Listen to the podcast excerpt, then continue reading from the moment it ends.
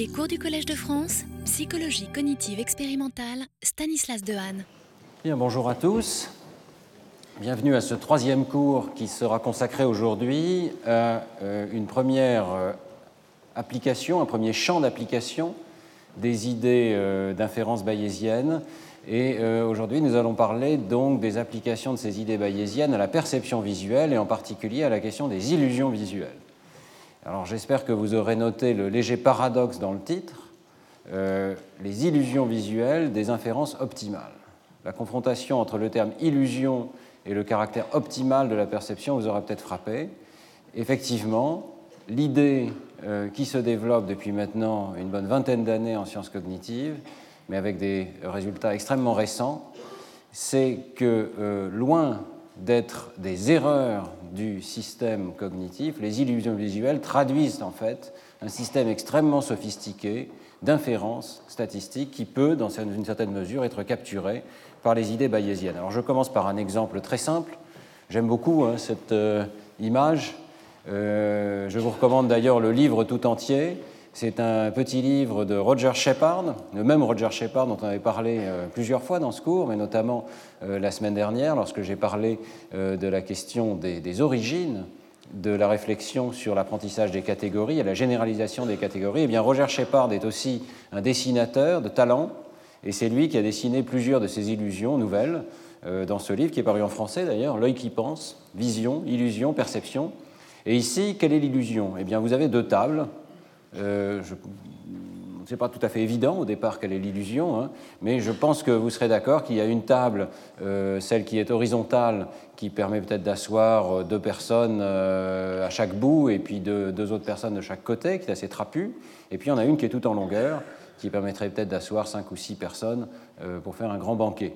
Or, en réalité, regardez, Shepard a conçu une illusion de manière à ce que si je mets en valeur la surface de la table, j'espère que vous voyez un tout petit peu la couleur ici, eh bien, si on prend cette surface et qu'on l'aligne à la table de gauche, c'est exactement la même surface.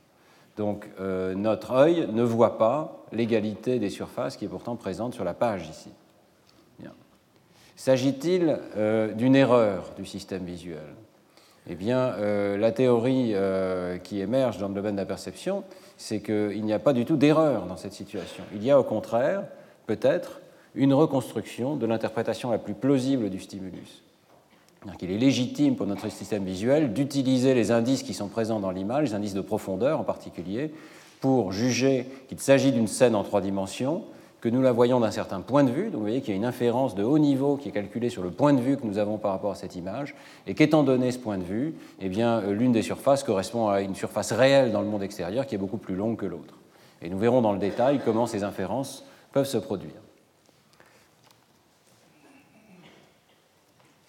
Cependant, avant de euh, parler de cette question des illusions visuelles, euh, je voudrais revenir sur un point qui peut vous apparaître comme une sorte de contradiction au sein des sciences cognitives, c'est finalement cette tension entre l'idée que le cerveau réalise des inférences bayésiennes euh, extrêmement sophistiquées, parfois très proches de l'optimalité, et d'autre part les résultats d'Amos Tversky et de Daniel Kahneman en particulier, qui lui ont valu le prix Nobel d'économie pour ses travaux en économie et en psychologie expérimentale, qui suggèrent que nous sommes en réalité de très mauvais statisticiens, que nous faisons toutes sortes d'erreurs dans nos décisions, que nous souffrons de toutes sortes de biais euh, qui euh, nous écartent très largement d'une forme d'optimalité. Alors cette tension, elle est tout à fait réelle. nous avons d'une part, dès Laplace, hein, cette idée que la théorie des probabilités n'est jamais que du bon sens, que le bon sens humain, c'est la théorie des probabilités. Euh, je vous lis cette citation célèbre de Laplace. La théorie des probabilités n'est au fond que le bon sens réduit au calcul. Elle fait apprécier avec exactitude ce que les esprits justes sentent par une sorte d'instinct, sans qu'ils puissent souvent s'en rendre compte. Autrement dit, il y a un instinct des probabilités, et nous avons vu dans le premier cours, nous le reverrons par la suite, que des très jeunes enfants, effectivement, semblent déjà capables de faire des inférences statistiques. Mais d'autre part, nous avons Tversky et Kahneman qui nous disent, dans leur célèbre article hein, de, Science en 1981, on s'accorde généralement à penser que les choix rationnels doivent satisfaire des critères élémentaires de cohérence. Dans cet article, nous décrivons des problèmes de décision dans lesquels les gens violent systématiquement ces critères. Et effectivement, dans l'article, c'est un article extrêmement intéressant, vraiment un classique, point après point, il euh, montre des violations extrêmement systématiques euh, par toutes les personnes. Et dans cet article, c'est intéressant parce que vous êtes vous-même le sujet de ces expériences. Vous pouvez lire ces problèmes et voir que vous tombez dans le piège. Et euh, point après point, on viole systématiquement la plupart des postulats de la théorie standard de la décision et de la théorie également des probabilités. Alors, je vais vous donner seulement quelques exemples, peut-être un exemple. Euh, de euh, ce que nous propose Kahneman et Tversky. Un exemple, imaginez que les États-Unis euh, vont subir l'attaque d'un virus asiatique. Ça pourrait arriver, vous savez que la grippe asiatique n'est peut-être pas si loin. Bon, on s'attend à ce que ce virus puisse tuer 600 personnes. Il y a deux programmes qui sont proposés pour combattre la maladie et on suppose que les prédictions sont tout à fait justes. Si on utilise le programme 1, 200 personnes seront sauvées. Si on utilise le programme B, il y a une probabilité d'un tiers que 600 personnes seront sauvées et il y a une probabilité de deux tiers que personne ne sera sauvé. Quel programme choisissez-vous? Alors lorsqu'ils sont confrontés à ce problème, euh, la plupart des gens choisissent, je ne sais pas si c'est votre euh, opinion, A ou B? A. J'ai entendu A. Effectivement, 72% des gens testés par euh, Tversky et Kahneman euh, décident que le programme A est meilleur puisqu'il sauve systématiquement 200 personnes. Bien, euh, vous aurez remarqué tout de même que les, probabilités conduisent à une espérance exactement identique, à une espérance de 200 personnes sauvées. Problème 2, si on implémente le programme C, 400 personnes vont mourir. Si on implémente le programme D, il y a une probabilité d'un tiers que personne ne meure et une probabilité de deux tiers que 600 personnes meurent. Quel est le programme que vous préférez? Alors là, les gens disent en général D. Hein, c'est-à-dire il y a une, probabilité d'une chance que personne ne meure, tandis qu'en l'autre, il y a 400 personnes qui vont mourir à coup sûr. Bon, le problème, c'est, ce sont exactement les mêmes choix, évidemment, que le premier, euh, la première alternative qui vous est proposée.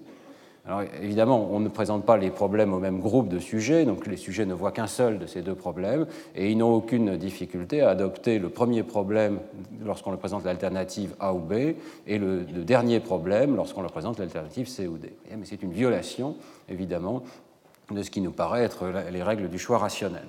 Alors, euh, il y en a beaucoup d'autres hein, dans l'article de Tversky et Kahneman, je ne vais pas toutes les détailler, ce n'est pas un cours là-dessus, euh, mais disons que repartant de paradoxes qui sont d'ailleurs souvent assez anciens, euh, comme celui d'Allais, eh bien, il montre que nos jugements s'écartent de la théorie du choix rationnel et qu'on a besoin d'une nouvelle théorie. Il propose ce qu'ils appellent la théorie des perspectives, ou prospect theory, qui a eu un succès remarquable, et qui s'écarte du choix optimal et de l'optimalité bayésienne en plusieurs points le premier point, c'est que les gains et les pertes ne sont pas euh, jugés dans l'absolu, mais sont toujours apportés à un cadre de référence. Et c'est ça qui jouait dans l'exemple précédent. Le cadre de référence, c'était est-ce qu'on parle plutôt des personnes qui vont survivre ou des personnes qui vont mourir euh, Le deuxième, c'est que, euh, comme dans la théorie habituelle, on va maximiser l'espérance de la valeur, mais de la valeur subjective. Donc les différentes alternatives sont représentées par les i ici. Il y a une certaine probabilité de survenue de ces alternatives et on va à la fois pondérer la probabilité et euh, avoir une valeur subjective pour chacune des options euh, qui peuvent sortir. Et euh, ces différentes fonctions ne sont pas aussi simples qu'elles pourraient l'être. La, fonction de valeur subjective est concave pour les gains et convexe pour les pertes.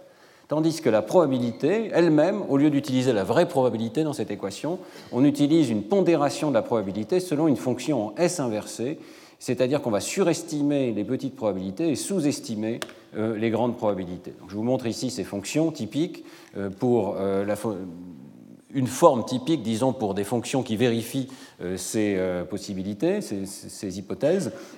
Et donc vous voyez ici la forme particulière de la fonction de valeur qui euh, vérifie les hypothèses de Tversky et Kahneman, et en rouge, la courbe de euh, probabilité qui vérifierait les hypothèses de Kahneman. C'est-à-dire que pour des toutes petites probabilités, ici en bas de l'échelle, proche de 0, ou pour de très grandes probabilités, proche de 1, la courbe est très déformée. Vous voyez qu'on surestime les petites probabilités et qu'on sous-estime les très grandes probabilités. Et avec ces hypothèses, euh, Kahneman et Tversky arrivent à rendre compte d'un très grand nombre de résultats en économie expérimentale et en théorie de la décision et en décision effective par des sujets humains. Alors qu'est-ce qui se passe ici? Est-ce que vraiment euh, ces hypothèses nous écartent radicalement d'une situation où le cerveau serait capable de faire des inférences bayésiennes? En réfléchissant à cette question, il m'a semblé qu'il y avait plusieurs euh, possibilités de réconciliation. Mais je veux dire tout de suite euh, qu'il s'agit ici d'un domaine qui est extrêmement intéressant, qui n'a pas été suffisamment exploré. Il y a en quelque sorte deux axes de recherche dans la littérature, et la réconciliation de ces deux axes de recherche me semble euh, un domaine tout à fait passionnant pour ceux qui voudraient s'y engager. Alors, première idée, eh bien, beaucoup des difficultés identifiées par Kahneman et Tversky proviennent en réalité de la prise de décision qui euh, est une couche supplémentaire, si vous voulez, au-delà de l'évaluation des probabilités, donc qui ne concerne pas directement l'évaluation des, probabilités.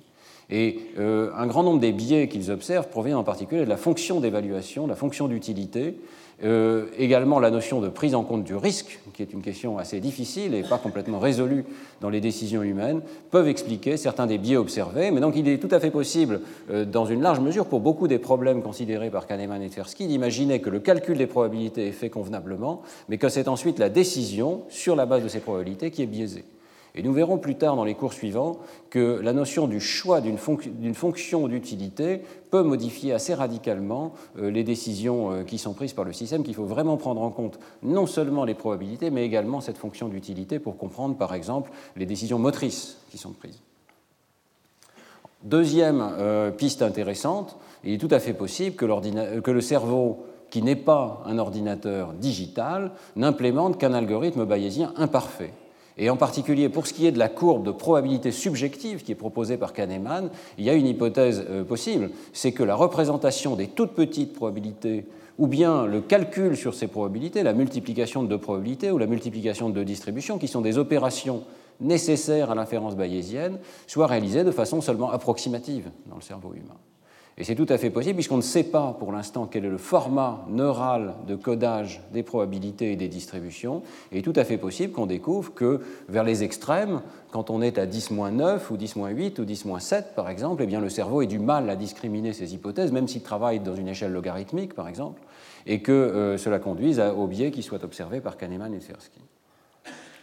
Ce ne sont que des hypothèses.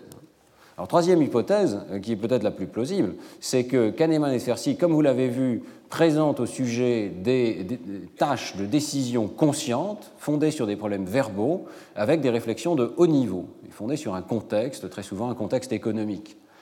Alors, il est tout à fait possible que euh, ces décisions conscientes soient limitées, alors qu'à un niveau non conscient, le cerveau travaille d'une façon beaucoup plus parallèle et proche de l'optimalité bayésienne. Nous savons, et nous avons vu dans le cours de l'année précédente en particulier, dans le, cours d'il y a deux ans, que notre espace de travail conscient ne prend en compte que peu de données, une à la fois typiquement, avec un algorithme sériel. Et donc tout à fait possible que la prise en compte de ces données euh, ne soit pas correcte. Et, il se pourrait, ce n'est pas du tout incompatible avec l'idée que dans le domaine de la perception visuelle, comme on va le voir dans un instant, eh bien, euh, les traitements non conscients qui sous-tendent la perception, mais aussi la décision motrice, l'apprentissage du langage, fassent appel à des algorithmes massivement parallèles, proches de l'optimalité bayésienne.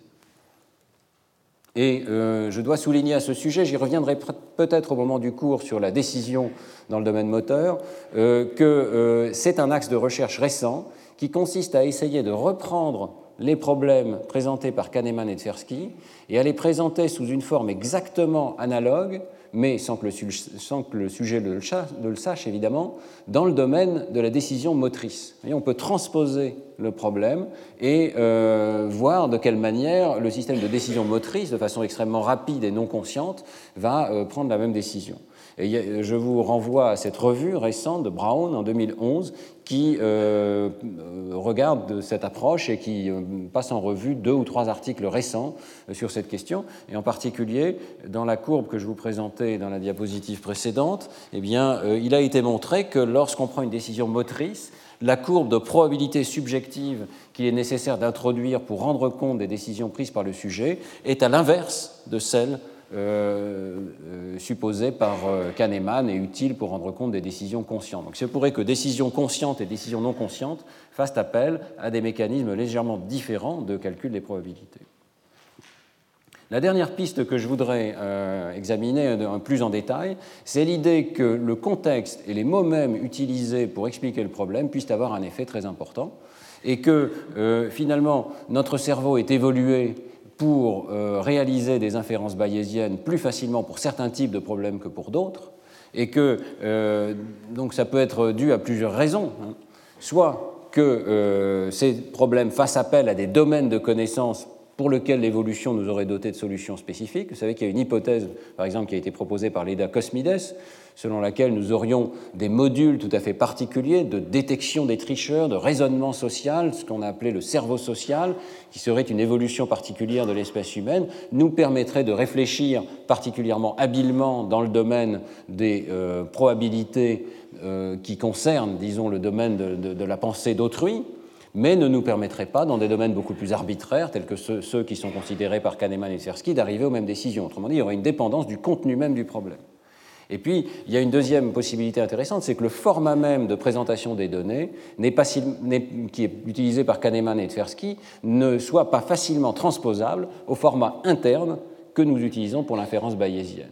Et ici, il faut, introduire cette notion classique de pénétrabilité cognitive, c'est-à-dire que les problèmes qui sont présentés dans la modalité verbale, si nous voulons les résoudre, nous devons les internaliser dans un format de représentation qui est celui qui permet à notre cerveau de raisonner de façon intuitive. il est possible que ce soit cette traduction du problème vers un format interne euh, qui pose problème euh, dans le cas des situations proposées par Kahneman et Tversky. Alors, euh, je voudrais illustrer ces idées par un exemple bien particulier, qui est un exemple tout à fait classique, qui est celui de la négligence de la probabilité a priori.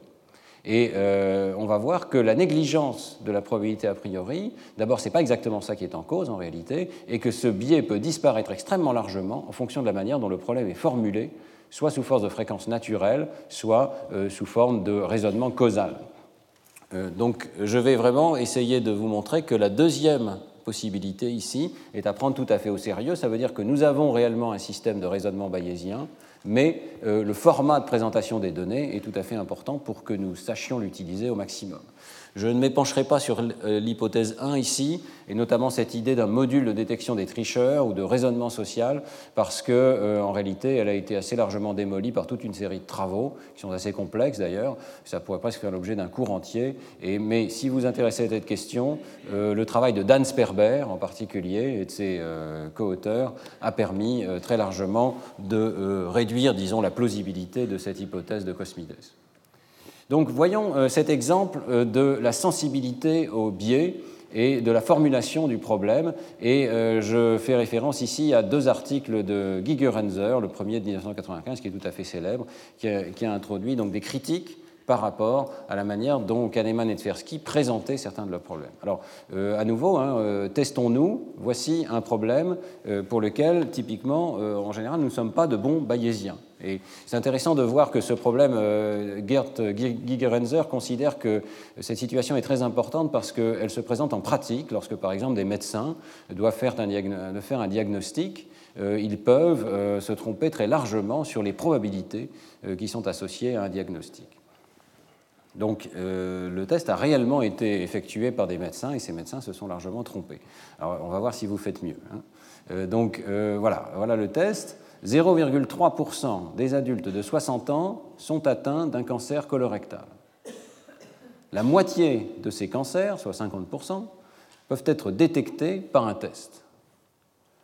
Il y a 3% de chances que le test s'avère positif chez une personne qui n'a pas le cancer.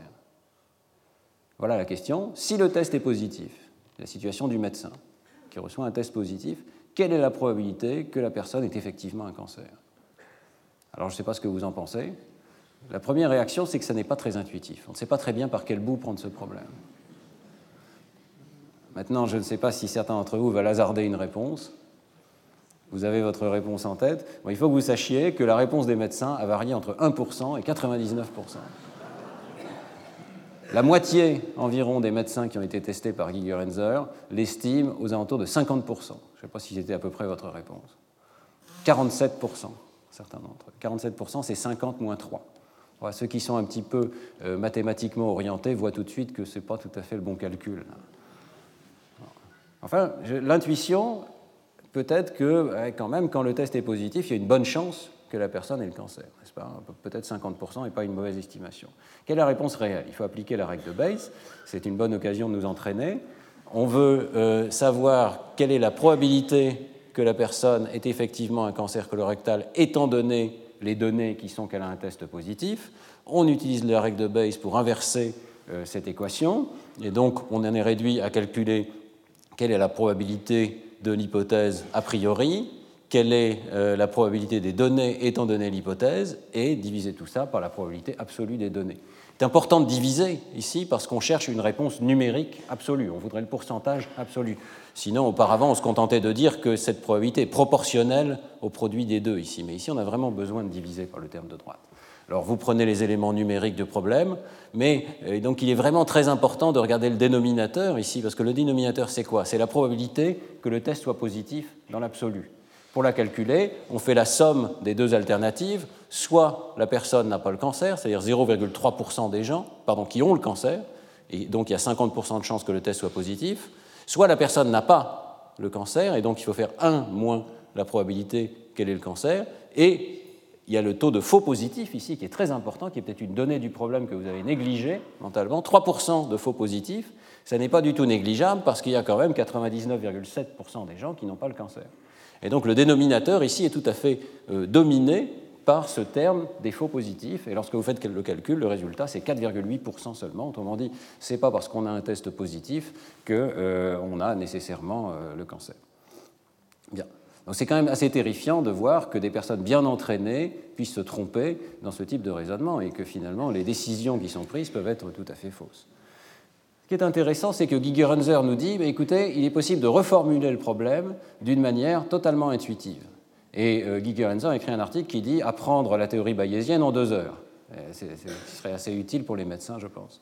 Euh, alors, euh, comment apprendre la théorie bayésienne en deux heures? Eh bien, Il suffit d'utiliser, d'après Giger-Renzer, une présentation sous forme de fréquence naturelle, c'est-à-dire de nombres entiers. J'ai fait un cours entier euh, sur l'hypothèse que les nombres sont facilement représentables et les ensembles sont facilement représentables par le cerveau. Donc, je, me trouve assez en accord avec cette idée de Giger-Renzer. Donc, voilà le problème reformulé. Sur 10 000 personnes, on va parler uniquement d'ensemble et de nombres. Sur 10 000 personnes, 30 ont un cancer colorectal c'est-à-dire 3 pour 1000, 0,3%. Sur ces 30 personnes, la moitié, soit 15, auront un test positif. Sur les 9 970 autres, 3%, c'est-à-dire 299, à peu près 300, auront un test positif. Parmi un échantillon de gens qui ont un test positif, quelle est fraction, quelle fraction ont vraiment un cancer Et là, je pense qu'une fois le problème posé de cette manière-là, euh, la solution vous saute aux yeux, n'est-ce pas? La solution, ça consiste à prendre l'ensemble des gens qui ont euh, le test positif, 15 plus 299, de regarder combien ont effectivement le cancer, 15, et donc on divise l'un par l'autre, on obtient 4,8%. Donc ça devient extraordinairement intuitif dès que le problème est formulé. On a presque l'impression qu'on triche ici, qu'on vous donne presque le résultat du problème, mais ça n'est pas le cas, on vous a donné les mêmes éléments. Donc euh, il est effectivement possible que notre cerveau ait évolué pour résoudre automatiquement et inconsciemment des problèmes bayésiens à condition que le problème soit formulé dans un format naturel, c'est-à-dire qu'on puisse l'internaliser d'une manière qui soit compatible avec les problèmes que nous avons rencontrés par le passé, soit dans notre passé évolutif, soit dans notre passé développemental qui nous a permis d'internaliser les règles du monde extérieur. Un article beaucoup plus récent que celui de Gigerenzer euh, rajoute euh, une idée intéressante, c'est l'idée que nous avons évolué pour extraire des modèles causaux du monde extérieur et pas seulement des modèles statistiques. Euh, c'est cet article donc, de Krinsky et Tenenbaum en 2007 dans une bonne revue de psychologie, Journal of Experimental Psychology General. Leur hypothèse est la suivante. Ils disent que le cadre théorique qui est approprié pour appréhender ce genre de problème n'est pas celui de l'inférence statistique traditionnelle, mais celui de l'inférence causale. C'est-à-dire que nous cherchons en permanence des causes et des effets dans le monde extérieur. Et en particulier, donc, notre cerveau n'aurait pas évolué en réalité pour compiler simplement des statistiques sur des probabilités conditionnelles, c'est-à-dire la probabilité qu'on ait une observation A étant donnée B C ou D. D'ailleurs, ils font l'argument qu'il euh, faudrait un nombre d'observations beaucoup trop grand pour euh, être capable d'obtenir des probabilités conditionnelles avec beaucoup d'observables possibles. Mais euh, d'après eux, notre cerveau aurait évolué pour tirer des inférences à partir de modèles causaux des observations effectuées et pour rejeter ou euh, au contraire essayer de confirmer des modèles causaux du monde extérieur. Alors qu'est-ce qu'ils appellent modèles causaux exactement? Ce sont des modèles dans lesquels il y a des variables cachées qui peuvent expliquer les observables que nous faisons. Et selon eux, l'interprétation d'un problème à la Kahneman et Tversky se ferait en trois étapes. La première étape serait la construction d'un modèle mental des relations causales possibles entre les variables qui nous sont proposées. Deuxièmement, l'attribution d'une valeur aux différents paramètres du modèle sur la base des valeurs numériques qui sont données dans l'énoncé. Et troisièmement, l'inférence bayésienne. Et donc vous voyez qu'il retourne complètement l'argument euh, de Kahneman et Tversky en disant qu'en réalité, il y a un processus d'inférence bayésienne extrêmement intuitif, mais il faut voir comment la personne a formulé mentalement le problème qui lui est posé. Alors regardons le cas qui nous intéresse. Dans le cas qui nous intéresse, euh, Krinsky et Tenenbaum euh, disent c'est la construction du modèle qui est en cause. Les sujets construisent un modèle monocausal de la situation alors qu'il faudrait créer un modèle avec deux causes possibles.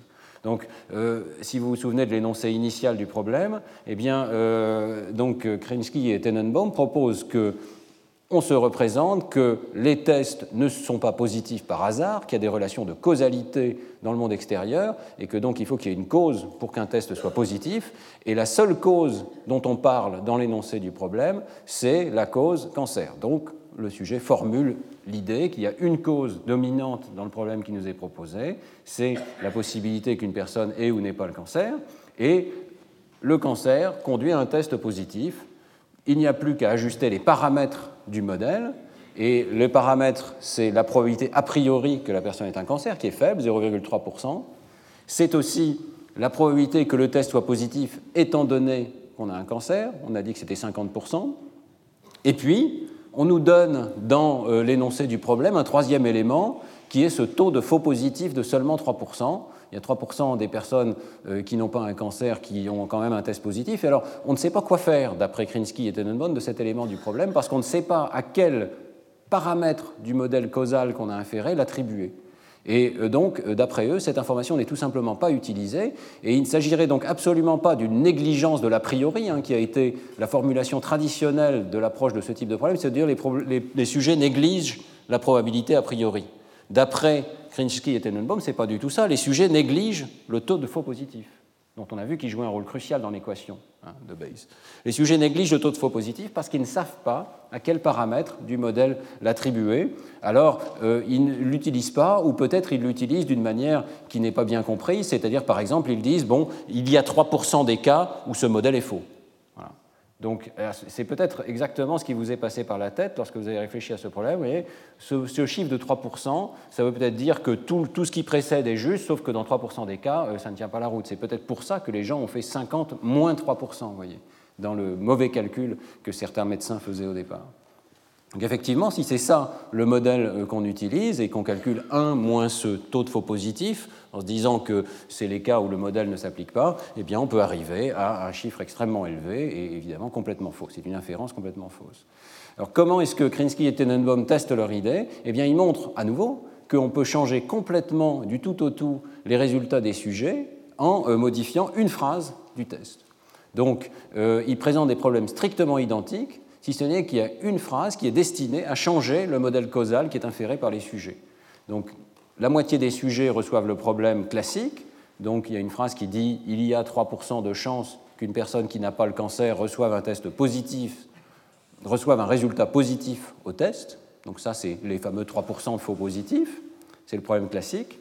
Et puis l'autre groupe de sujets reçoit la phrase suivante il y a 3% de chances qu'une personne, bien qu'elle n'ait pas le cancer, est un kyste sans gravité qui rende le test positif. D'accord Alors ça c'est intéressant parce que là, effectivement, on introduit un objet nouveau qui peut avoir des relations de causalité, qui peut causer un test positif, et on dit il y a 3% de chances qu'une personne soit dans cette situation. Donc le même chiffre de 3% a été introduit dans une situation très différente. Alors quel est le, le modèle qui est proposé par Krinsky et Tenenbaum ici? Eh bien, le sujet introduit comme cause possible le cancer, qui peut causer un test positif. Mais il y a aussi une deuxième cause maintenant, c'est un modèle à deux causes, et la présence d'un kyste peut aussi causer un test positif. Les euh, éléments donnés par le texte fournissent des paramètres pour ce modèle, la probabilité a priori qu'on ait le cancer, la probabilité qu'on ait un test positif sachant qu'on a le cancer, la probabilité qu'on ait un kyste, et euh, la probabilité qu'on ait un test positif sachant qu'on a un kyste, qui n'est pas exactement spécifié, mais enfin il a marqué que ça rend le test positif. Dans ces conditions, l'inférence bayésienne est évidemment la bonne chose à appliquer ici, mais surtout, les sujets ne se trompent plus. Les sujets ne font plus l'erreur traditionnelle, tous leurs résultats sont corrects. Donc il a suffi de changer le modèle mental de la personne et la manière dont le problème a été formulé pour changer le modèle mental pour que les résultats deviennent bayésiens. Et euh, dans une série d'expériences, Krinsky et Tenenbaum montrent que euh, les sujets ne trouvent pas nécessairement la valeur numérique précise, mais beaucoup d'entre eux font une inférence intuitive, en tout cas l'intuition est bien meilleure dans ce type de situation. Ce qui sous-entend que nous avons une capacité d'intuition qui euh, reflète dans une large mesure la manière dont la théorie bayésienne devrait être appliquée. Donc, conclusion, eh bien, ce n'est pas parce qu'on observe des biais dans des jugements verbaux à la Kahneman et Tversky qu'on peut pour autant écarter d'emblée l'idée que le cerveau humain comprend des mécanismes intuitifs d'inférence bayésienne. Simplement, c'est intéressant d'un point de vue pédagogique ou applicatif dans les situations de la vie quotidienne, et notamment pour les médecins, eh bien, euh, il faut euh, travailler à la formulation du problème pour faire le mieux appel à euh, ces mécanismes évolués dans notre cerveau.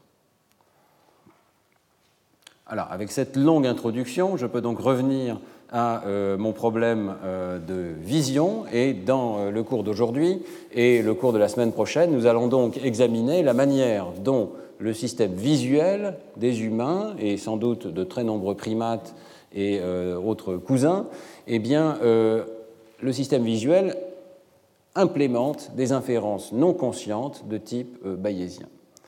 J'en profite pour dire d'ailleurs que euh, j'ai révisé les titres euh, du cours de manière à ce qu'ils soient en registre avec euh, le, contenu effectif du cours, puisque vous savez que j'ai décidé de décaler un petit peu les cours de manière à ce qu'on ait plus de temps pour aborder ces questions. Hein. Donc vous retrouverez tous ces titres sur le site du collège ainsi que sur la fiche qui est présente à l'extérieur.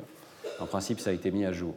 Alors, donc aujourd'hui, parlons de vision. Alors, vous savez que c'est une idée très ancienne, évidemment, cette idée que la vision résulte d'inférences et d'inférences non conscientes. On en avait parlé dans le cours sur le non conscient. Dès euh, son traité d'optique physiologique, Hermann Helmholtz introduit ce concept d'inférence inconsciente et il est très proche de l'idée bayésienne puisqu'il dit les entrées sensorielles, c'est-à-dire la perception, se combinent à nos attentes, Vorstellung, pour former le contenu de l'expérience consciente. Donc il faut combiner des attentes qui vont être les a priori de la théorie bayésienne avec des entrées sensorielles. La bonne manière de les combiner, on va le voir, c'est la règle de Bayes, et on va obtenir le contenu de l'expérience consciente. Tout de suite, je vous donne un exemple. Je vous l'avais déjà montré, je crois, il y a trois ans. Regardez cette image, et vous voyez un échiquier avec euh, deux pièces, et euh, il se trouve qu'il y a un cylindre là, sur l'échiquier également. C'est même difficile dans cette situation de voir quelle est l'illusion, n'est-ce pas? Euh, Alors, quelle est l'illusion? Eh bien, euh, je ne sais pas si on peut parler d'illusion, mais vous voyez que cette case ici est blanche et que celle-ci est noire, sans aucun doute. Et d'ailleurs, les pièces, cette pièce-ci est noire, celle-ci est blanche.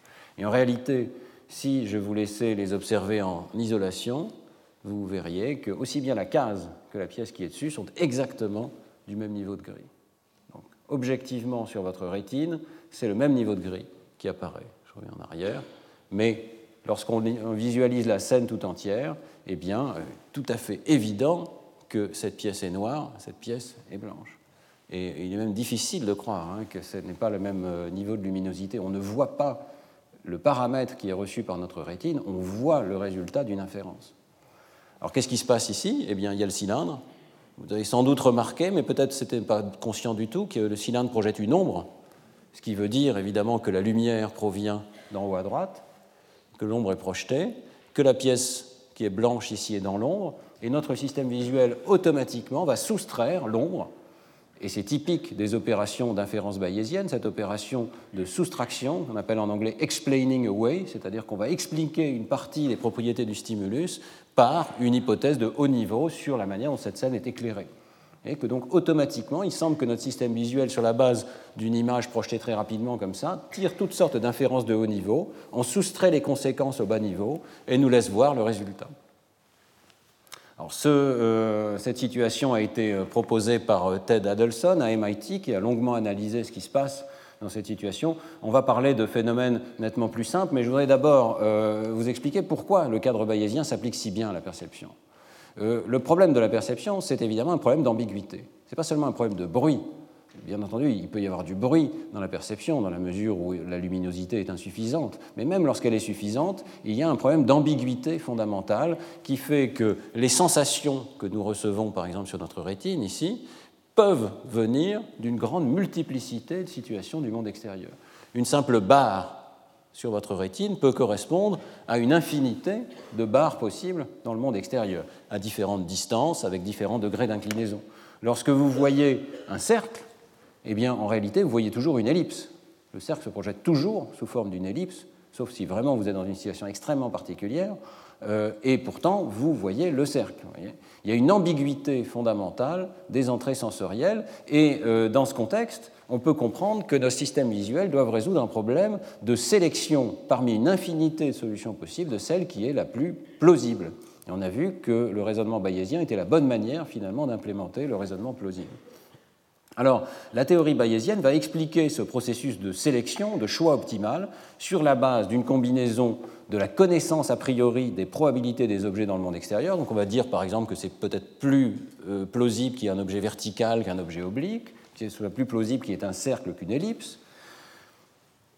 Il faut bien dire que, à nouveau, hein, que cette probabilité a priori ne veut pas forcément dire qu'elle est câblée dans le système nerveux, mais elle peut elle-même résulter de processus d'apprentissage liés au fait que nous ayons été exposés à de nombreuses scènes du monde extérieur. Je vais y revenir.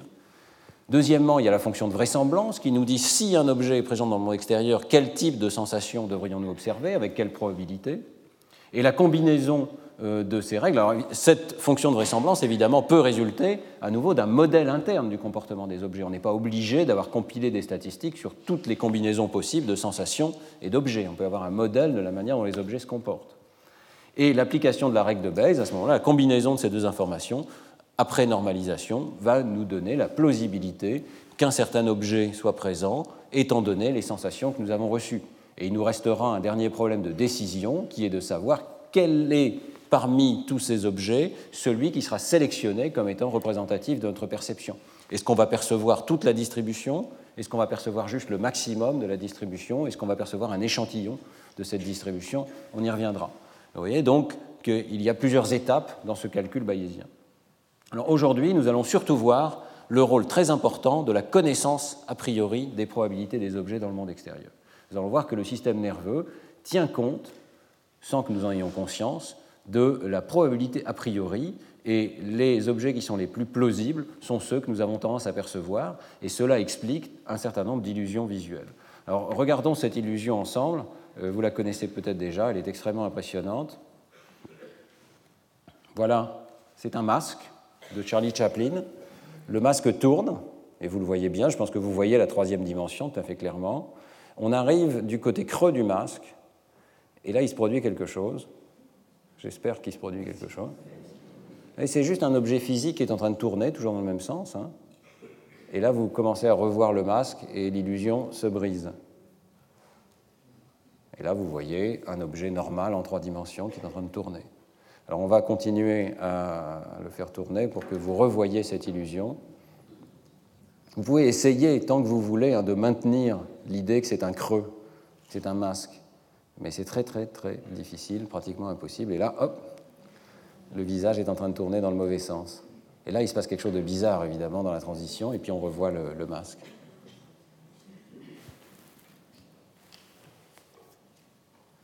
Alors, qu'est-ce qui se passe dans cette situation? Eh C'est une situation complexe. Hein.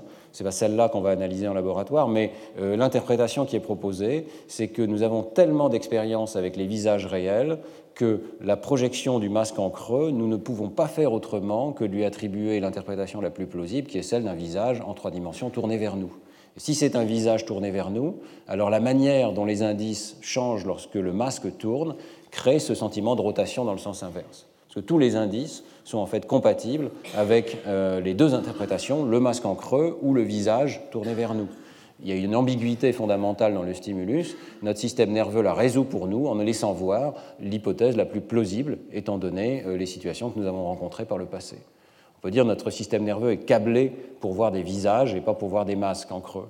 Mais euh, il n'est peut-être pas câblé euh, dans le sens où on est comme ça. Je pense qu'on ne sait pas pour l'instant si on est réellement avec une hypothèse sur les visages en trois dimensions. Il est tout à fait possible qu'on ait appris cette hypothèse sur l'a priori, qui est que les visages sont en trois dimensions tournés vers nous.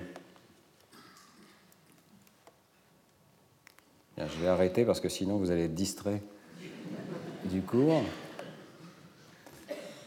Donc voilà une situation où on peut penser que l'a priori joue un rôle essentiel. Il y a deux interprétations possibles. L'une d'entre elles est choisie parce qu'a priori, elle est beaucoup plus vraisemblable que l'autre. Alors, on va voir qu'on peut aller beaucoup plus loin et rendre compte de beaucoup d'illusions, et notamment les illusions de perception de la taille. Je vous avais montré les tables de Shepard au départ, où on se trompe totalement sur la taille de la surface de la table. En fait, il y a des illusions beaucoup plus classiques euh, qui euh, sont de cette nature, l'illusion de Müller-Lyer, tout à fait classique. Vous avez du mal à croire que la barre du milieu est de la même longueur à gauche et à droite. Constatez qu'il y a des indices de perspective ici. Hein. En réalité, ce sont des indices qui vous disent que c'est plutôt un creux, qui donc plus loin. Et de la même manière, ici, il y a des indices de perspective euh, qui vous font croire que la barre euh, du haut est plus grande que la barre de bas, alors que ça n'est pas le cas. Bon. Et puis dans l'illusion de droite, qui est peut-être réduite à sa plus simple expression, c'est l'illusion verticale-horizontale. Vous euh, voyez que la barre verticale est interprétée comme étant plus grande que la barre horizontale. C'est dur de croire que les barres ont exactement la même taille. Je pense que vous êtes mieux placé que moi pour le voir mais euh, c'est une chose qui marche de façon extrêmement forte. Alors la, la, situation de droite est un petit peu plus difficile à comprendre parce qu'on a l'impression que là, le stimulus est tellement appauvri qu'on ne voit pas bien pourquoi le système nerveux ne nous laisse pas voir la réalité du monde extérieur. Qu'est-ce qui se passe dans cette situation-là? Eh bien, c'est une situation qui a été analysée par euh, Dale Purves et ses collègues, et en fait, ils ont regardé systématiquement, dans un premier temps, comment on percevait la longueur des barres étant donné leur orientation. Ici, il y a une barre de référence qui est donnée en bas, et puis, euh, à différents essais, on va présenter différentes barres verticales, légèrement inclinées, etc. Et on va pouvoir titrer, avec des jugements subjectifs, quelle est la taille de l'illusion. Et la courbe qui est obtenue euh, est la suivante, elle est vraiment euh, particulière. Hein. on perçoit, on est capable de comparer correctement horizontal avec horizontal, mais plus on s'éloigne de l'horizontal, plus l'illusion augmente. Elle a un pic qui n'est d'ailleurs pas à la verticale, hein. elle redescend lorsqu'on atteint la verticale absolue et elle est symétrique de l'autre côté. Voilà l'illusion verticale-horizontale. Euh, la première réaction face à ce type d'illusion, c'est le système nerveux fait une erreur. Et on a essayé euh, longuement d'expliquer ce type d'illusion par des erreurs dans le câblage, dans la manière dont les neurones interagissent entre eux, les uns avec les autres, horizontalement, verticalement, etc. Et puis, euh, Del Purvis, euh, ici, nous dit non, pas du tout. Il y a une autre hypothèse, c'est qu'en réalité, c'est la manière la plus plausible d'interpréter ces lignes si elles venaient du monde extérieur. Alors, il réalise une expérience qui est conceptuellement simple, quoique en pratique un petit peu complexe. Il part se promener dans la nature avec un télémètre au laser et il va mesurer, d'un point de vue donné, quelles sont les distances aux objets du monde extérieur qu'on part d'une scène ici, un jardin, et le télémètre laser va proposer des mesures qui sont codées ici en, fausse couleur de la distance des différents objets par rapport au point de vue de la caméra euh, qui prend la scène. Et il fait une remarque extrêmement simple, c'est que si maintenant je prends une barre qui correspondrait à la projection d'un segment présent dans le monde extérieur qui se projetterait sur ma rétine, quelle est euh, la probabilité que cet objet euh, corresponde à une certaine distance dans le monde extérieur? Ben, Maintenant, on peut le mesurer, une mesure tout à fait objective, et euh, on voit que, on comprend en tout cas de façon très intuitive, que des barres qui sont verticales ont plus de chances de correspondre à des grandes distances dans le monde extérieur, parce qu'elles ont plus de chances que la partie d'en bas corresponde à un objet qui est près et la partie d'en haut corresponde à un objet qui est loin. Et ceci même si la barre est parfaitement verticale dans le plan alors qu'une barre horizontale, eh bien, il y a de bonnes chances euh, qu'elle euh, occupe finalement des positions identiques et qu'elle corresponde à une distance plus petite. Donc ils font la statistique, ils mesurent exactement pour différentes orientations quel est euh, l'indice normalisé de la distance objective correspondant à une barre subjective perçue en deux dimensions, projetée, et ils retrouvent presque exactement la courbe de l'illusion de tout à l'heure ce que ça veut dire, c'est que dans le monde naturel, c'est une propriété de la projection du monde naturel en deux dimensions sur notre rétine d'avoir cette distribution qui euh, traite la verticale différemment de l'horizontale. Et euh, Purvis et ses collègues font l'hypothèse que euh, c'est finalement le rôle de notre système nerveux de nous laisser percevoir les choses telles qu'elles devraient être dans le monde extérieur avec toutes ces dimensions. Ce n'est pas le rôle de notre système nerveux de nous faire percevoir les objets sur une page blanche avec un stimulus appauvri. Donc même dans cette situation-là, où il y a juste deux barres, une horizontale et une verticale, notre système nerveux réalise cette inférence inverse et euh, nous laisse avoir les choses telles qu'elles pourraient être dans le monde extérieur. Euh, Purvis et ses collègues sont un petit peu ambigus sur la théorie bayésienne, et vous trouverez sous la plume de Purvis des pages un peu curieuses où il dit Ma théorie n'est pas bayésienne. En réalité, si on regarde de près, euh, ce n'est pas évident du tout, euh, et à mon avis, il y a plus de confusion qu'autre chose dans ses écrits, et il est beaucoup plus simple de penser que nous avons affaire ici à l'a priori qui est utilisé par un système bayésien. nous allons voir un deuxième exemple qui est celui de la perception de l'orientation cette fois-ci. Comment est-ce que nous percevons si une barre est orientée à la verticale, à 10 degrés, à 20 degrés ou horizontalement? Donc plus la taille, mais l'orientation. Et un article extrêmement intéressant de Gertschik, Landi et Simoncelli, paru l'an dernier, hein, euh, tout récemment dans Nature Neuroscience, analyse en très grand détail ces jugements d'orientation et nous montre qu'on euh, peut en rendre compte par un modèle euh, bayésien complet. Alors les jugements d'orientation, il y a des illusions assez classiques. ou plutôt des phénomènes classiques de la perception. Le premier, c'est que les orientations cardinales horizontales et verticales sont en général mieux perçues. On a une plus grande précision pour percevoir ces orientations-là par rapport à une orientation oblique, ce qu'on appelle l'effet d'oblique. Le deuxième phénomène, c'est qu'on a tendance à avoir des biais, c'est-à-dire que quand une orientation est légèrement oblique, on a tendance à la ramener à la verticale, et quand elle est presque horizontale, on a tendance à la ramener à l'horizontale. Donc il y a à la fois une précision et un biais euh, qui existent et euh, qui ont été décrits. Gertschik, Landi et Simoncelli reprennent ces idées avec un test très rigoureux qui consiste à présenter deux ensembles de Gabor, c'est-à-dire de petites lignes orientées ici, euh, qui emplissent une partie de l'espace. Il y a un ensemble à gauche, il y a un ensemble à droite.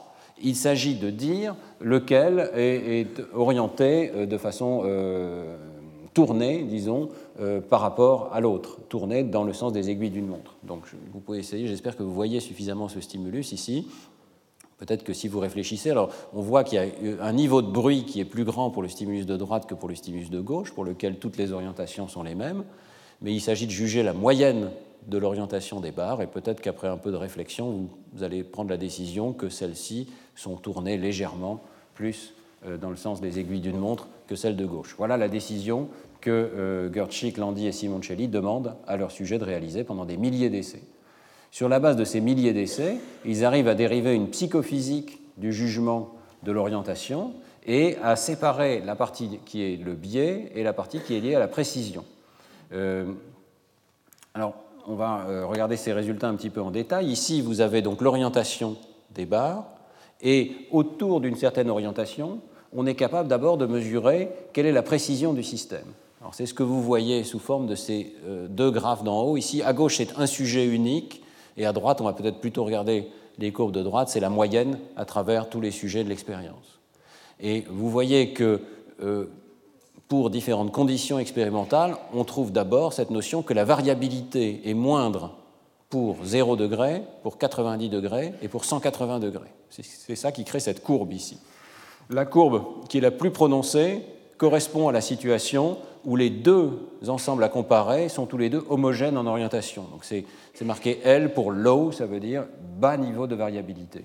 Donc à bas niveau de variabilité, la précision du système est assez bonne, mais vous voyez qu'elle est bien meilleure pour les orientations cardinales que pour les orientations obliques. Il y a pratiquement vraiment une grande différence ici sur cette échelle logarithmique dans la précision du système. Même chose lorsque on demande à comparer deux ensembles qui sont hétérogènes et qui ont un niveau de bruit donc beaucoup plus grand. Alors la situation intéressante, c'est lorsqu'on fait comparer un ensemble, comme dans cet exemple, un ensemble qui a un bas niveau de bruit avec un ensemble qui a un haut niveau de bruit. Parce qu'à ce moment-là, on peut estimer toujours la précision du système, mais on peut également estimer le biais. Et c'est une manière de séparer biais et précision. Pourquoi? Parce que si deux ensembles ont le même niveau de bruit, il n'y a pas de raison d'avoir de biais. Tous les deux, supposez qu'on perçoive les lignes légèrement tournées vers la droite, par exemple, au lieu de les percevoir de façon objective. Si on présente deux ensembles essentiellement identiques, tous les deux vont être tournés et le test ne permettra pas de mesurer ce biais. Par contre, si on présente un ensemble homogène et un ensemble avec beaucoup plus de bruit, hétérogène, eh bien, on va être capable de voir si celui-ci est plus biaisé que celui-ci. Et c'est effectivement ce qu'on trouve, et on observe donc ici par rapport au zéro qui serait l'absence de biais, on observe un biais qui a une forme très particulière. Il faut croire ces variations, mais vous voyez que les barres d'erreur sont très petites. Le biais est 0 à 0 degré d'orientation. Il est presque 0 à 90 et il est à nouveau 0 à 180, le même point qu'ici. Et qu'entre les deux, il décrit une fonction bien particulière de biais. Et en fait, si on regarde ce que ça veut dire, ça veut dire que pour une barre qui est légèrement inclinée de 10 degrés de la verticale, vous avez tendance à la ramener à la verticale, et pour une barre qui est proche de l'horizontale, vous avez tendance à la ramener à l'horizontale. C'est ça que ça veut dire cette courbe ici. Donc il y a à la fois un bruit dans le système, et puis il y a un biais. Comment peut-on les expliquer? Eh bien, l'analyse théorique, bien entendu, montre que ces données s'expliquent dans un cadre bayésien et qu'on peut reconstruire le jugement des sujets en supposant qu'ils ont une fonction a priori de perception de la verticale et de l'horizontale qui a cette forme, c'est-à-dire qui privilégie l'horizontale et la verticale. La seule hypothèse qu'on a besoin de faire ici, c'est que notre système nerveux pense que dans le monde extérieur, il y a plus souvent des barres horizontales et des barres verticales que des barres obliques. Et ici, vous voyez, la probabilité neutre serait la distribution horizontale ici, et le système nerveux ferait l'hypothèse qu'en réalité, la distribution a priori a cette forme particulière. Ici, en moyenne, à travers les sujets.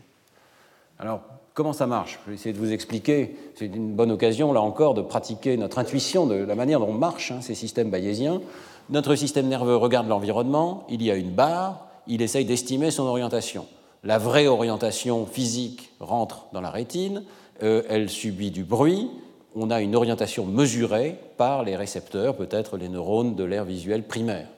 Et il s'agit pour le système nerveux, étant donné ce qui a été mesuré, d'essayer de reconstruire quelle pouvait être l'orientation dans le monde extérieur.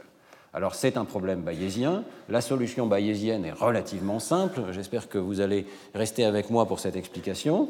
Euh, orientation du stimulus sur l'axe des X, ça c'est l'orientation réelle, hein, celle physique du stimulus sur l'axe des X.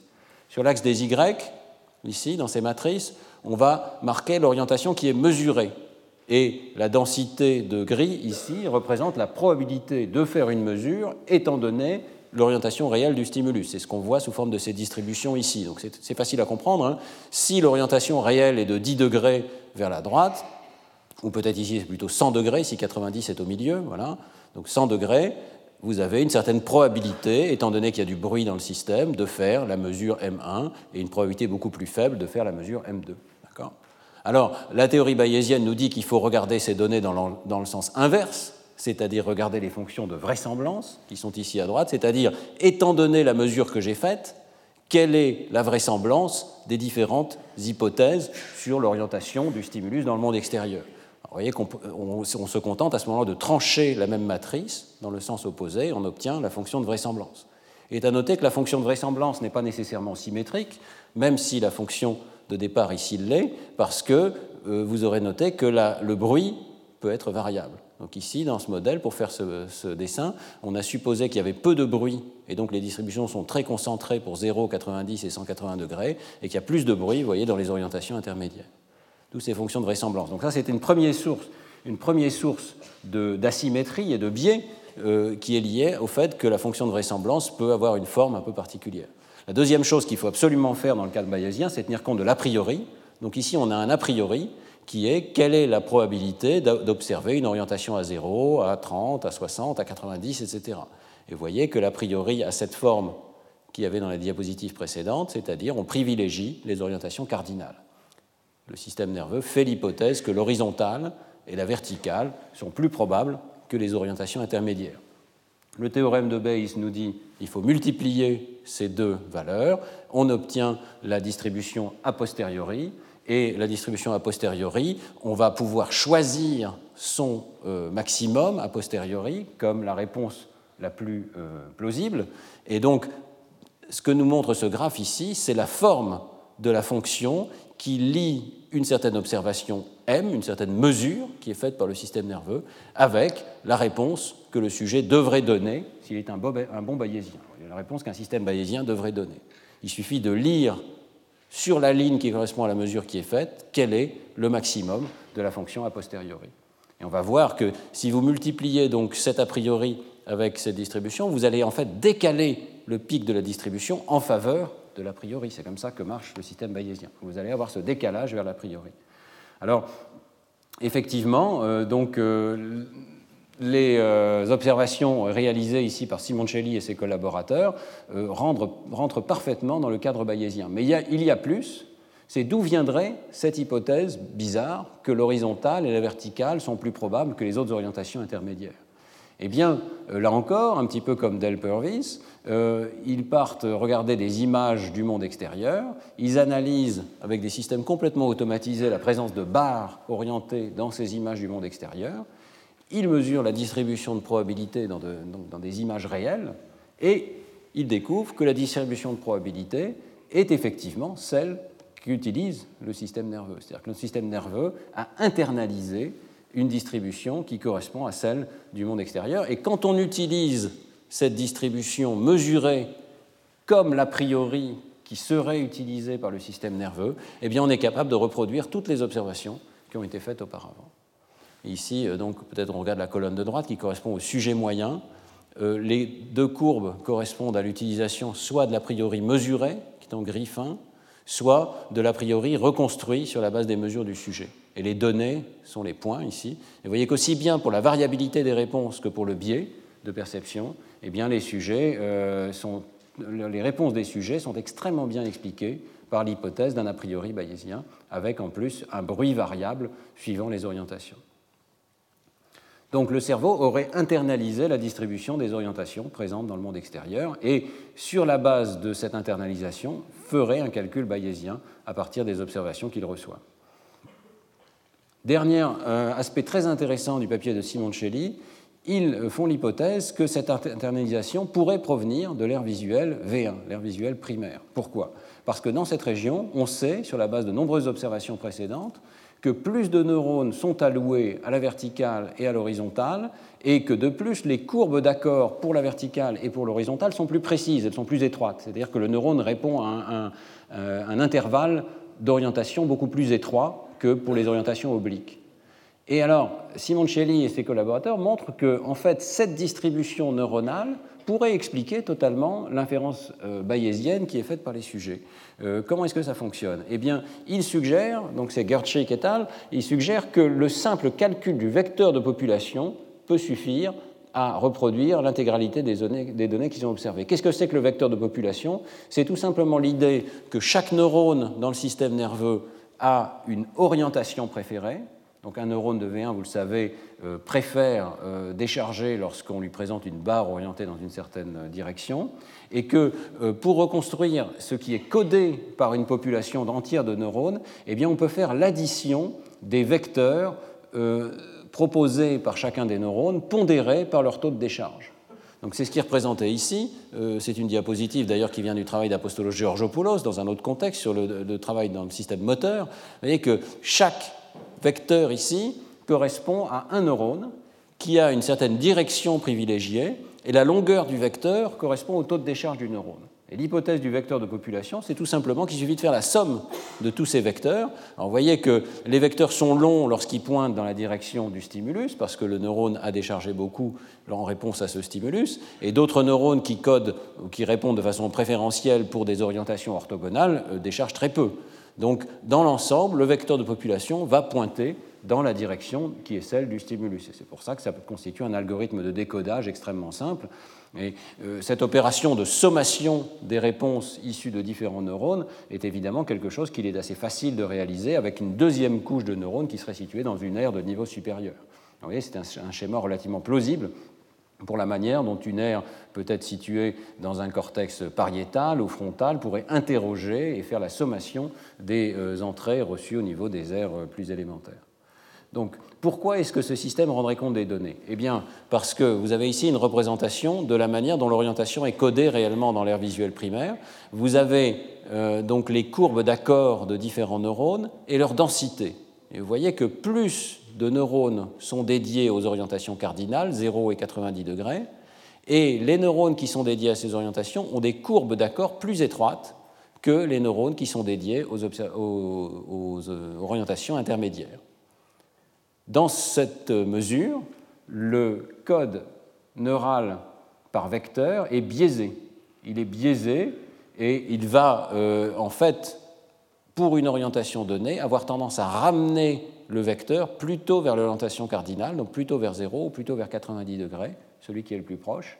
Et en fait, en simulant le vecteur de population à partir d'une population qui possède ces propriétés, eh bien, euh, les auteurs montrent que la variabilité et le biais observés dans les données peuvent être intégralement expliqués. Donc l'explication procède en deux temps. Premièrement, ces biais sont naturels si on fait l'hypothèse que le système nerveux réalise une inférence bayésienne. Deuxièmement, on peut expliquer la mécanique de cette inférence bayésienne par un mécanisme extrêmement simple, neuronal, qui est euh, le calcul du vecteur de population, sur la base d'une distribution biaisée ici. Et les autres graphes montrent que si on relâche l'une des deux hypothèses, c'est-à-dire que par exemple ici, il y a effectivement une préférence, il y a plus de neurones qui sont alloués aux orientations cardinales, mais leurs largeurs sont identiques, et ici c'est l'inverse, il y a autant de neurones alloués à toutes les orientations, mais leurs largeurs sont plus étroites pour les orientations cardinales. vous voyez que ça ne suffit pas à rendre compte des données. Il y a toujours des observations qui, euh, qui s'écartent de la réalité, soit qu'elles soient trop plates ici ou ici, par exemple. Donc il faut vraiment avoir ces deux hypothèses simultanément, distribution non uniforme des préférences des neurones et euh, non-uniformité des largeurs d'accord des neurones eux-mêmes. Pour résumer, Selon l'hypothèse qui est proposée par euh, Simoncelli et ses collaborateurs, eh bien, la distribution inégale des cellules sensibles à l'orientation dans l'air visuel primaire constituerait une sorte de codage implicite de l'a priori bayésien. Notre système nerveux est sollicité par des stimuli du monde extérieur, il internalise la distribution statistique des observations des contours, des orientations des contours, et euh, la manière dont il internalise ces observations, en allouant plus de cellules aux, orientations qui reviennent plus fréquemment, constitue une sorte de codage implicite qui permet d'utiliser cet a priori d'une façon extrêmement naturelle dans une inférence bayésienne. C'est un premier mécanisme par lequel le système nerveux, je dirais presque sans s'en apercevoir, dans sa mécanique normale neuronale, est en train de réaliser en réalité une inférence bayésienne. On voit à travers cet exemple que l'inférence bayésienne, ce n'est pas forcément une sorte d'ordinateur neuronal qui euh, passe à travers les équations successives de la théorie bayésienne. Pas du tout. Vous voyez, ça peut être codé d'une manière implicite dans le système nerveux, dans les règles mêmes d'opération de la plasticité qui alloue différents neurones en fonction des distributions du monde extérieur et des règles d'opération normales du code neural.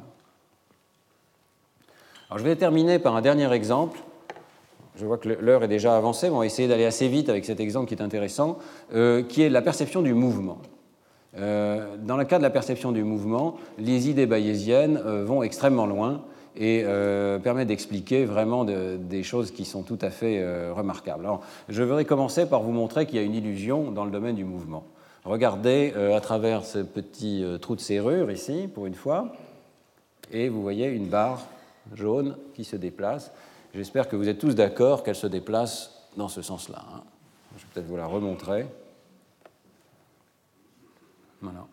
Alors vous venez de subir une illusion. Bon, comme d'habitude, on ne le sait pas. Hein. Euh, ce que vous avez réellement vu, j'ai copié intégralement le, PowerPoint ici à gauche, mais maintenant vous le voyez en transparence. Ce que vous avez vu, c'est ça. C'est-à-dire que la barre se déplace horizontalement.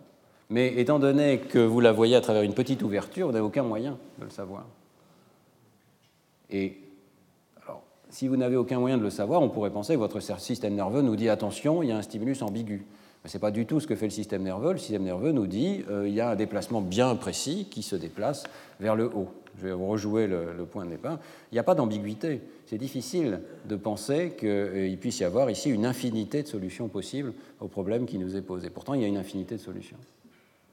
Alors, euh, voilà ce qui se passe, hein. c'est qu'une barre qui se déplace, dans la mesure où on ne voit pas ses extrémités, euh, on ne mesure que son déplacement perpendiculaire à elle-même, on est absolument incapable de voir le déplacement longitudinal ici, et donc le mouvement que nous percevons est compatible avec une infinité de mouvements réels possibles qui ont toutes la même composante perpendiculaire, mais une composante euh, tangentielle qui est absolument arbitraire. Autrement dit, si on représente ici la vitesse possible en x la vitesse possible en y, l'ensemble des vitesses compatibles avec le stimulus et euh, se trouve sur un axe. Donc toutes ces vitesses ici, ces vecteurs vitesse sont compatibles avec le stimulus observé, mais un seul d'entre eux est euh, perçu, c'est celui qui, euh, ici, minimise la vitesse. Qu'est-ce qui se passe lorsqu'on a une surface en mouvement? Eh bien, lorsqu'on a une surface en mouvement, le problème peut être résolu par combinaison de contraintes. Donc voilà une surface qui se déplace. J'essaie de cacher les coins qui peuvent donner des informations, mais même sans voir les coins, vous voyez qu'il n'y a pas d'ambiguïté. Je pense que vous êtes relativement d'accord sur la manière dont cette surface se déplace. Elle se déplace quelque chose comme ça. Peut-être un peu plus vers le haut. Alors, si, je reviens au mouvement, si vous regardez une seule des lignes, vous percevrez sans doute l'ambiguïté. C'est-à-dire qu'effectivement, la ligne du haut, tout ce qu'on voit, c'est qu'elle monte. La ligne de droite, tout ce qu'on voit, c'est qu'elle part euh, vers la droite. Et euh, simplement, la combinaison des deux, sans y réfléchir, est réalisé par notre système nerveux pour juger que la surface se déplace dans son ensemble vers la droite. Qu'est-ce qui se passe ici? Eh bien, chacun euh, des contours de l'image euh, nous donne un ensemble de vitesses possibles, et il semble bien que nous utilisions l'intersection de ces deux contraintes pour juger qu'il y a une seule vitesse qui est compatible avec le mouvement global de la surface. Alors, euh, on sait beaucoup de choses sur la manière dont ce problème est résolu par le système nerveux. Le problème se pose au système nerveux parce que les, photorécepteurs et euh, les neurones de la rétine et ensuite euh, du cortex visuel primaire ont des champs récepteurs tout à fait étroits. Donc, ils ne voient qu'une toute petite partie de l'image. Donc ils ne voient pas l'ensemble de l'image, ils sont exactement comme vous lorsque vous regardiez dans le trou de serrure. Un contour du monde extérieur qui se déplace devant un neurone euh, de V1 eh bien, euh, a exactement la même ambiguïté que celle que vous avez subie. Alors euh, on peut montrer effectivement que les neurones de V1 sont sensibles au problème de l'ouverture. Pour ce faire, on va présenter des champs de barres de cette manière-là. Le singe peut être en train de fixer ici, par exemple, et on va être en train de stimuler son champ récepteur et euh, on va présenter des barres qui se déplacent, qui ont une certaine orientation et qui peuvent se déplacer d'une manière qui n'est pas strictement perpendiculaire à l'orientation. Alors, il y a des résultats tout à fait magnifiques qui datent des travaux de Tony Mofshon, qui ont été repris ici par le groupe de Born et collaborateurs avec PAC, et qui montrent que même dans l'air MT, V5, qui est sensible euh, et qui joue un rôle essentiel dans la perception du mouvement, eh bien, les neurones de MT, au départ, dans leurs premières centaines de millisecondes, sont tout à fait euh, sensibles au problème de l'ouverture et ne codent en fait que pour le mouvement euh, local de l'objet, perpendiculaire à son orientation. Euh, c'est ce qu'on voit dans ce graphe ici. Donc ici, on a représenté la réponse d'un neurone particulier de MT à un stimulus qui est constitué de barres verticales ou d'orientation variable, ici, avec toutes les orientations possibles, et avec toutes les directions de mouvement possibles. Et ce que vous voyez, c'est le taux de décharge en fonction de la direction effective du mouvement global, c'est-à-dire de l'ensemble de l'objet, ces petites barres, qui est tout à fait non ambigu. Hein. Quand on voit cet objet-là bouger, on n'a pas d'ambiguïté sur la manière dont il bouge. Et simplement, vous avez que la, la situation en rouge correspond au fait que les barres se déplacent perpendiculairement à elles-mêmes. La courbe en vert correspond à la situation où les barres se déplacent dans une direction qui est tournée par rapport à leur orientation, et la courbe en bleu tournée dans l'autre sens vous voyez que le taux de décharge préférentiel des neurones dans les 100 premières millisecondes tourne de 45 degrés quand on tourne l'orientation de la barre euh, qui constitue le stimulus, tout en conservant la direction de mouvement constante. Donc ces neurones sont, dans leurs premières 100 millisecondes, absolument incapables de coder pour l'orientation réelle du mouvement. Ils ne codent que pour la composante du mouvement qui est perpendiculaire à la barre. Quand on tourne la barre de 45 degrés, la courbe d'accord du neurone tourne de 45 degrés. Maintenant, on regarde un petit peu plus tard, et vers 120-140 millisecondes, les neurones se mettent à coder pour la réponse globale. Autrement dit, ils cessent de subir l'illusion visuelle. C'est ça qui est tout à fait remarquable. Hein. En quelques dizaines de millisecondes, le neurone était sensible à l'illusion de l'ouverture, au problème de l'ouverture, et quelques millisecondes plus tard, le neurone répond à une orientation particulière du mouvement. Ici, c'est un mouvement vers le bas et vers la gauche mais il est devenu totalement insensible à la manière dont ce mouvement est réalisé. Il est sensible au mouvement global de l'objet, quelle que soit l'orientation de l'objet. C'est peut-être le rôle de cette RMT que de reconstruire précisément le mouvement effectif des objets, quelle que soit leur forme. Vous voyez, ici, on est en train de s'abstraire de l'orientation, de la forme des objets, et de reconstruire le mouvement global. Ce qui est tout à fait remarquable, donc, c'est qu'on voit cette évolution rapide et vers 140 millisecondes, convergence vers la représentation de la forme, du mouvement global de l'objet, quelle que soit sa forme. Et euh, j'ajouterai, pour ceux qui s'intéressent à la conscience, un résultat assez intéressant qui est fait l'objet du deuxième article. Il y a deux articles dans Nature la même année ici. Hein. Eh bien, euh, c'est que euh, la deuxième partie de la réponse, mais pas la première, disparaît lorsque les singes sont anesthésiés. C'est assez remarquable. Ça veut dire que l'anesthésie n'interfère pas avec la première partie de la réponse, qui est une sorte de réponse en marche avant, issue des photorécepteurs de la rétine, mais l'anesthésie interfère avec la deuxième partie de la réponse qui est sans doute le résultat d'un calcul récurrent qui implique des populations de neurones qui interagissent entre eux.